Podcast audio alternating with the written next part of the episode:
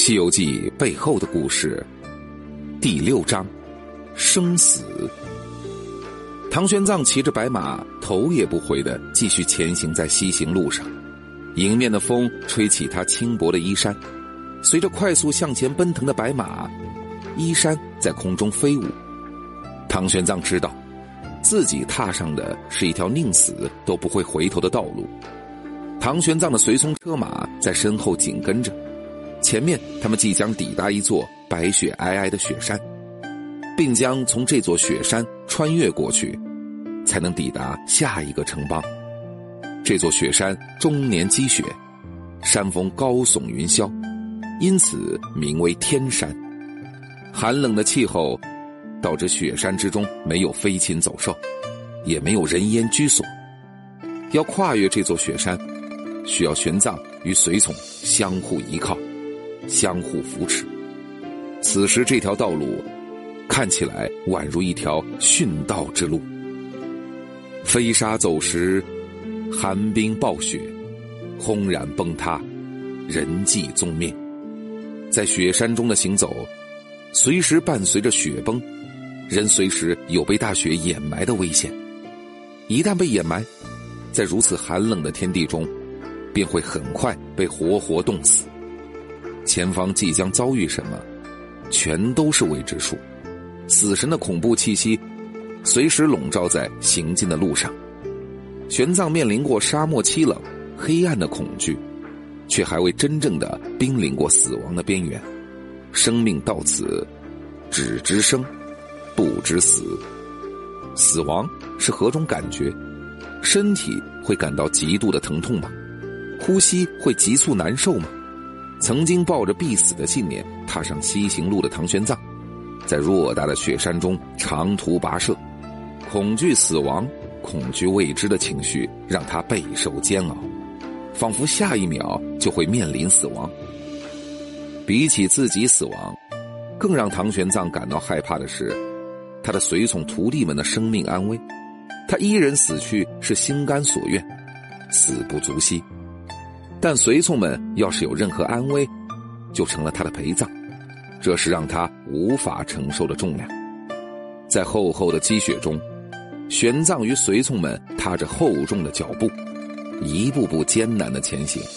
与风雪的阻碍相比，更加沉重的是内心的障碍。玄奘能够非常敏锐的觉察到随从们的恐惧之心，随从们所担心的，也正是玄奘所担心的。可是他们彼此心照不宣，西行之路只能前行，不能后退。突然，他们最担心的事情发生了：前方的积雪由于太厚重而轰然崩塌，如巨石般翻腾而下，瞬间将玄奘与随行的人马深深掩埋。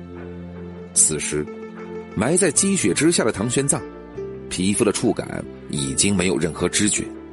他在慌乱中早已顾不上身体的感受，眼前是一片漆黑，耳中是呼呼的轰鸣，鼻子和口中被塞满了冰雪而无法呼吸，心脏砰砰直跳，意识在慌乱中出现了一个念头：天，若亡我，我便顺从天意；若有一丝生存的机会，也绝不放弃。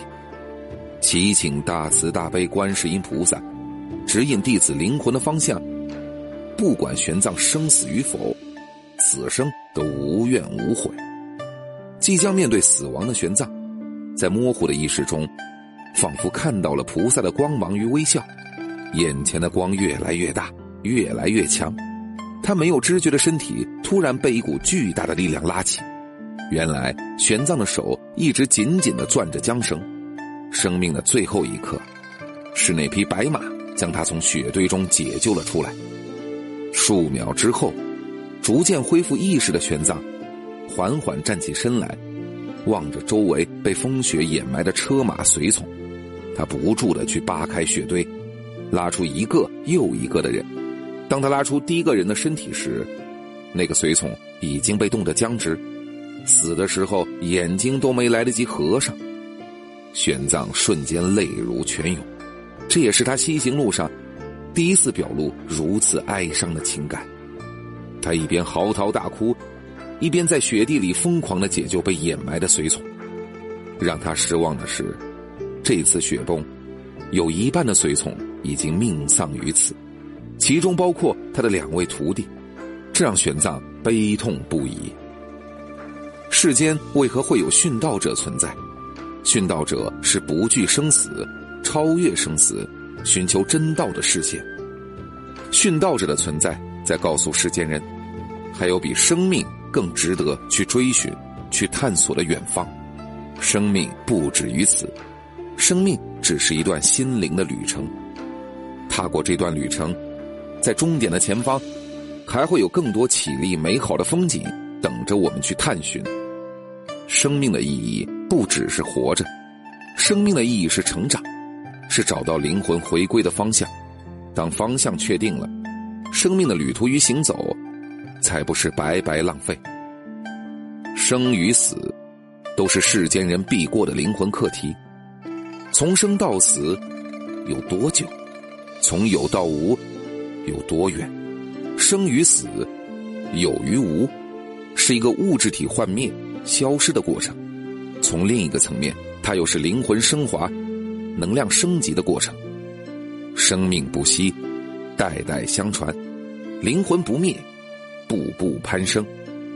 如果能读懂从生到死的意义，就能明白灵魂从无到有的过程。灵魂从源头被创造，是晶莹的、透亮的、纯洁的个体，不被束缚，不恐惧，不害怕，不担忧。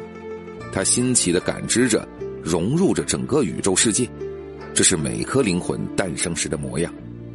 灵魂来地球中，完成成长的课题，从此有了生命，有了生与死的分别。若无分别，便能打破禁锢的藩篱，打破生死的界限。死亡是什么？出生又是什么？它仅仅是灵魂在这个地球空间中的一段旅程。在这段旅程中。我们带着怎样的心境去行走、去成长，才是这段旅程对于灵魂的意义。生命本身是没有意义的，灵魂的成长赋予了生命的意义。不去计较得失，不去分别长短，不去较量高下，不去定义生死。生命的长短，对于灵魂的意义来说是一样的。灵魂的意义是完全活在当下，感受当下。